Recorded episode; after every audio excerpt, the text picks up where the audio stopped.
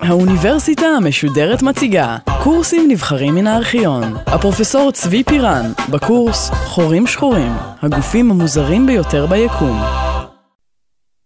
בשיחה הקודמת דיברנו על החיפוש אחר חורים שחורים שמסתם מספר מסות שמש. חורים שחורים יחסית קטנים. היה ברור שחורים שחורים כאלה חייבים להתקיים, חייבים להתקיים בטבע, מכיוון שהם נוצרים מכוכבים גדולים, וכוכבים גדולים מסיימים את חייהם והם חייבים להפוך למשהו, והמשהו הזה זה, זה חייב להיות חור שחור. לכן, לאנשים שעסקו בבעיה, היה ברור שחורים שחורים כאלה חייבים להתקיים. אבל במקביל לחיפוש הזה, שהחל בשנות ה-60, היה תהליך אחר, תהליך של מציאת חורים שחורים ענקיים. חורים שחורים שאף אחד לא חיפש אותם, אבל חורים שחורים שמצאנו אותם בטבע. לא, איש לא ניחש את קיומם מראש, פשוט גילינו אותם. אחת התגליות המרתקות של תחינת שנות ה-60 היו העצמים שנקראים קווזרים. הקווזרים הם מקורות אור חזקים מאוד. נקודתיים, מקורות אור קטנים, שמרחוק נראים כמו כוכב. מרחוק, כלומר, לצופה על פני כדור הארץ נראים במבט ראשון כמו כוכב. ולכן הם נקראים קווזר, שזה ראשי תיבות של קוואזי סטלר, כלומר, כמעט כוכב, נראה כמו כוכב. הם נראים כמו כוכבים, אבל הם, בתכונות שלהם, בספקטרום שלהם, במבנה של האור שהם פולטים, היה ברור מאוד מהרגע הראשון שהם שונים מאוד מכוכבים רגילים. ואחרי מספר שנים שבהם הייתה תעלומה ולא היה ברור מה המקור שלהם, האסטרונום מרטין שמיט אה, גילה שהאור המוזר שלהם הוא בעצם אור רגיל, אבל מוזז מאוד מאוד לאדום. כלומר, הספקטרום שלהם הוא לא נמצא בתחום הרגיל שאנחנו מצפים לו, אלא באזור שמוזז מאוד לאדום. אם אנחנו זוכרים את ההסבר של אפקט דופלר, ההזזה לאדום פירושו של דבר שהקווזרים האלה מתרחקים מאיתנו במהירויות עצומות. ואם אנחנו נזכרים עכשיו בדבר מתחום אחר, מתחום הקוסמולוגיה, בחוק האבל מהקוסמולוגיה, שאומר לנו שגופים, ככל שהם רחוקים יותר מאיתנו, מתרחקים, הם מתרחקים יותר מהר, הדבר הזה אומר שההתרחקות הגדולה של הקווזרים נובעת מזה שהם נמצאים במרחק גדול מאיתנו. והם בעצם לא כוכבים משונים שקרובים אלינו, אלא גופים מאוד מאוד חזקים שפולטים המון קרינה ורחוקים מאוד מאוד מאיתנו. זאת הייתה תגלית שהתגלתה בשנת 1963, ובאותה תקופה גם התגלה עוד תכונה נוספת של הקווזרים האלה. התגלה שהקווזרים משנים תוך פרקי זמן קצרים של מספר חודשים את העוצמה שלהם. העוצמה שלהם עולה, עולה ויורדת בפרק זמן של מספר חודשים. מה המשמעות של השינוי הזה? העובדה שהעוצמה של גוף, עוצמת האור שגוף פולט, משתנה אה, במשך זמן, פרק זמן מסוים, מאפשרת לנו לקבל מושג, להעריך את הגודל של הגוף. הערכה נעשית בצורה מאוד מאוד פשוטה. אם עוצמת האור עלתה פי עשר למשל, זאת אומרת שזה תהליך שכל הגוף משתתף בו, זה לא יכול להיות שרק חלק מהגוף גורם לכך. כלומר, כל הגוף צריך בבת אחת לעשות משהו ביחד. אבל בשביל שכל הגוף יוכל לעשות משהו ביחד, צריך להיות איזה טריגר שבאופן סימולטני אה, יפעיל את כל הגוף ביחד. וטריגר כזה, אה, דבר שמתחיל את התופעה, גם אם הוא קיים, לוקח זמן מהרגע שהוא הופעל ל, לידיעה שהוא הופעל להגיע לכל קצוות הגוף. האינפורמציה הזאת מתפשטת לכל היותר במהירות האור, ולכן, אם אנחנו יודעים שהאור, כמות האור גדלה פי עשר בתקופה של נניח חודש, אז זה אומר לנו בוודאות שגודל הגוף יותר קטן מהמרחק שאור יכול לנוע בחודש. אם הפרש העלייה בעוצמה הייתה תוך שנה, זאת אומרת שעוצמת האור, הגודל של הגוף קטן משנת אור. ואם ההפרש היה תוך יום, אנחנו יודעים שהגודל של הגוף קטן מיום של אור.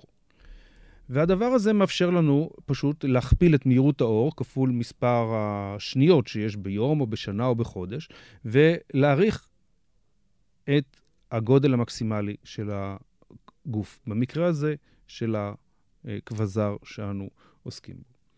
והסתבר שהכבזרים האלה הם גופים ממש קטנים, קטנים באופן אסטרונומי.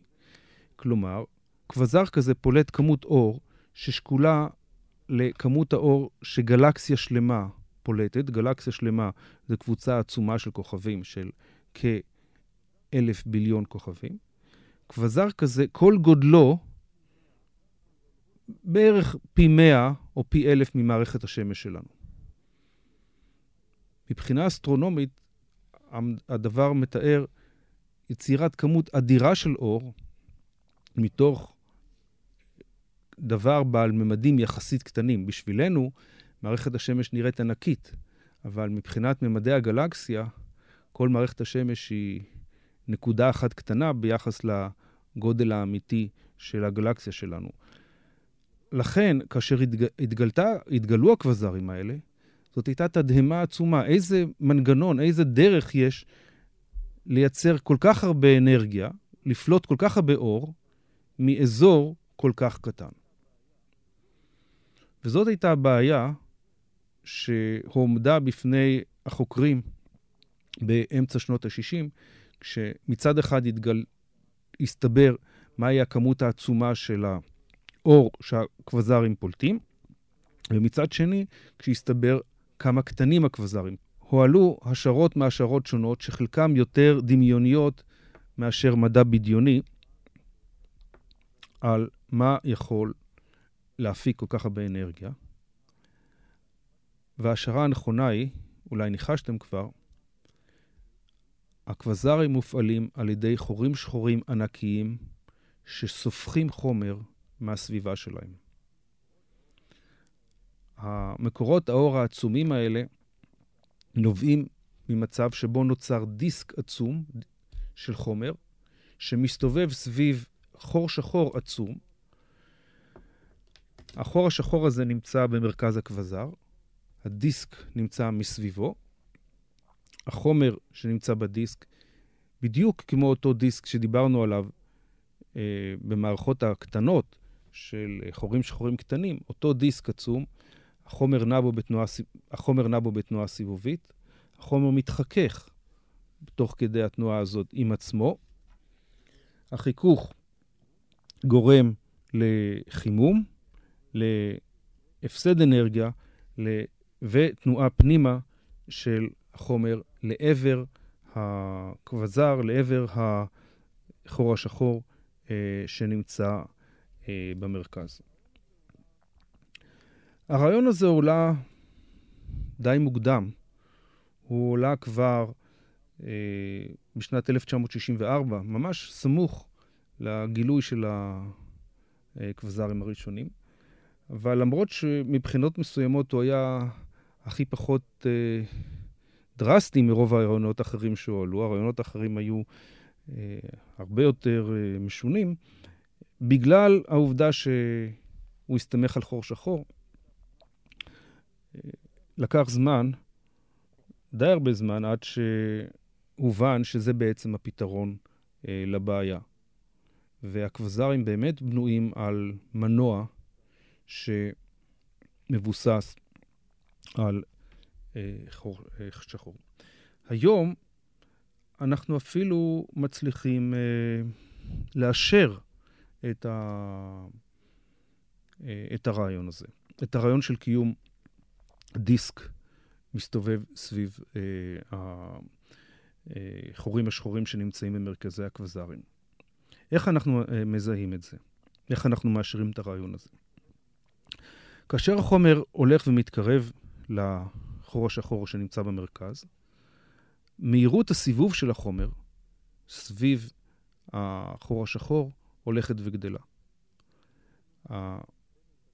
המהירות הזאת בעצם ניתנת על ידי חוק פשוט שכבר קפלר מצא, אותו אה, לפני מאות שנה. לפי, לפי אותם חוקים של קפלר אנחנו יכולים לחשב אה, את המהירות הזאת אה, ולראות שהמהירות גדלה ביחס הפוך לשורש המרחק מהחור השחור. באזורים הפנימיים מאוד של הדיסק, האזורים שקרובים מאוד לחור השחור, המהירות מתחילה להיות גדולה מאוד ולהתקרב למהירות האור. ואז אנחנו יכולים להשתמש באותו אפקט שכבר הזכרנו מספר פעמים, באפקט דופלר, ולמדוד באופן ישיר את המהירות הזאת. כיוון שבדיסק הזה יהיה חומר שחלק ממנו יתרחק מאיתנו, וחלק אחר יתקרב אלינו במשך התנועה הסיבובית. החומר שמתרחק מאיתנו, האור שנפלט ממנו ימוסך קצת לכיוון האדום. האור שיתקרב אלינו בגלל אפקט דופלר יהיה מוסך לכיוון הכחול. אם נצליח למדוד את ההסחות האלה, אנחנו נצליח להבחין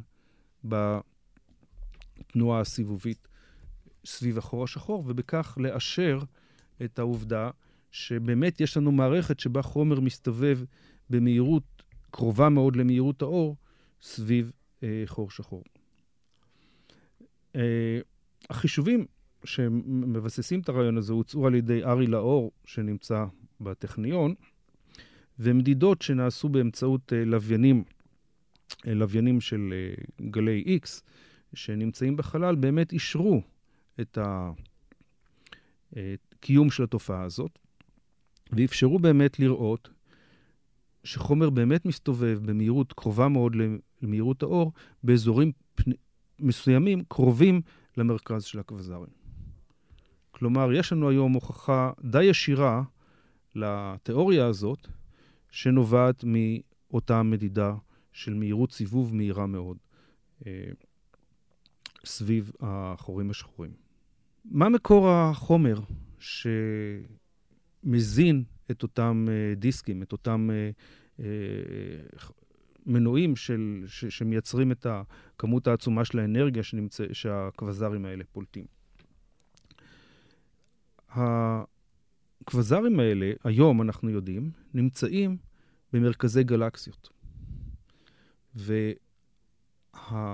והחומר שהם בולעים זה פשוט גז שנמצא באזורים הפנימיים של הגלקסיות. הקווזרים מושכים את הגז הזה, החורים השחורים מושכים את הגז הזה אליהם. הגז הזה והגז הזה הוא אחראי לכמות האנרגיה העצומה שנפלטת. אפשר לנחש שבשלב מסוים החור השחור ינקה את כל הגלקסיה שנמצאת מסביבו מהגז החופשי, או לפחות את המרכז של הגלקסיה, הוא ינקה את כל הגז, יבלע את כל הגז, ואז תפסיק, הפ... תיפסק הפעילות, כי הפעילות של המערכת בתור כבזר, בתור מקור אנרגיה, תלויה בעובדה שכל הזמן נמשך חומר ונבלע חומר. ברגע שבליעת החומר תיפסק, פליטת האנרגיה תיפסק. ואומנם, אנחנו מגלים שבזמן האחרון ישנה ירידה בכמות הקווזרים שקיימת בטבע. כשאני אומר בזמן האחרון, אני לא מתכוון בחודש או בחודשיים האחרונים, אלא כאשר אנחנו מסתכלים בקנה מידה קוסמי.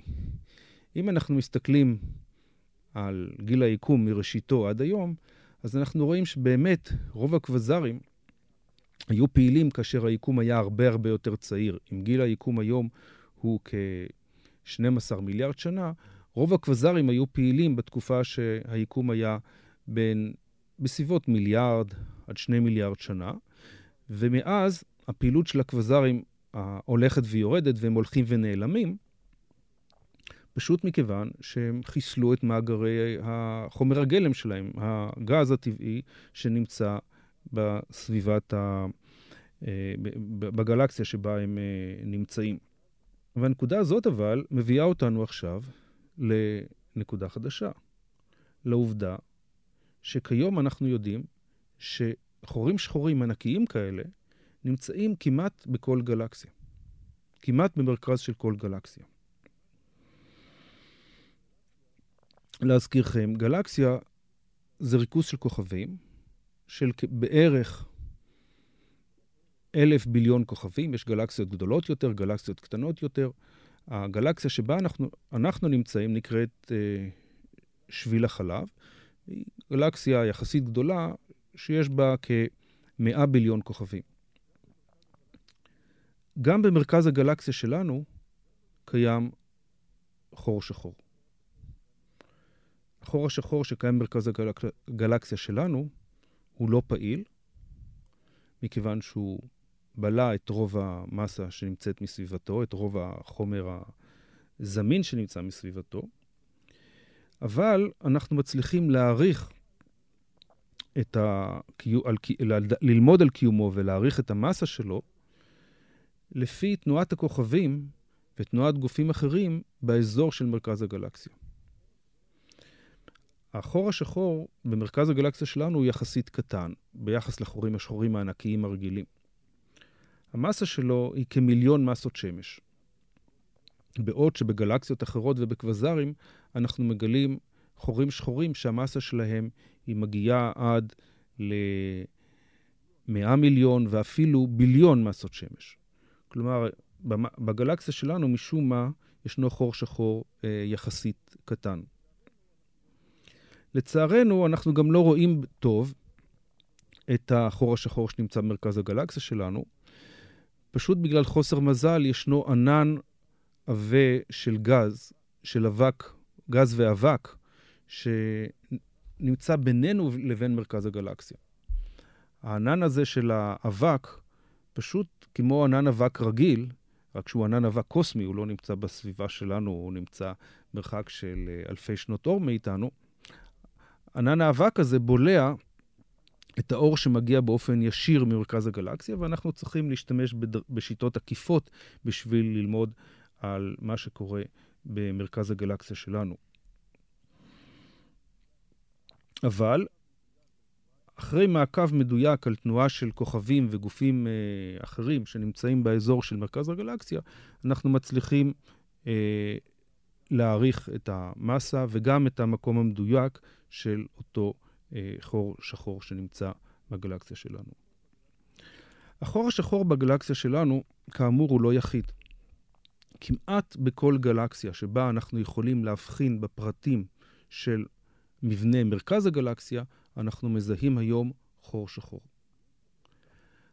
הזיהוי של החור השחור, כיצד אנחנו יודעים שישנו שם חור שחור? הזיהוי של החור השחור נעשה לפי תנועת הכוכבים במרכז הגלקסיה. הכוכבים נעים בהשפעת כוח המשיכה של החור השחור.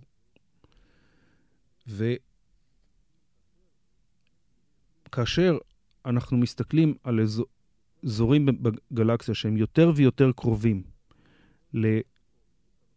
לחור השחור שנמצא במרכז, אנחנו רואים שהשפעת החור השחור יותר ויותר גדלה, ועל ידי מדידה מדויקת מאוד של מהירות הסיבוב של הכוכבים האלה, בשיטה שקצת מזכירה את השיטות שהזכרנו קודם בתוך דיסק הספיחה, אנחנו מצליחים להבחין באפקט של המשקל העצום של החור השחור שנמצא במרכז הגלקסיה הזאת.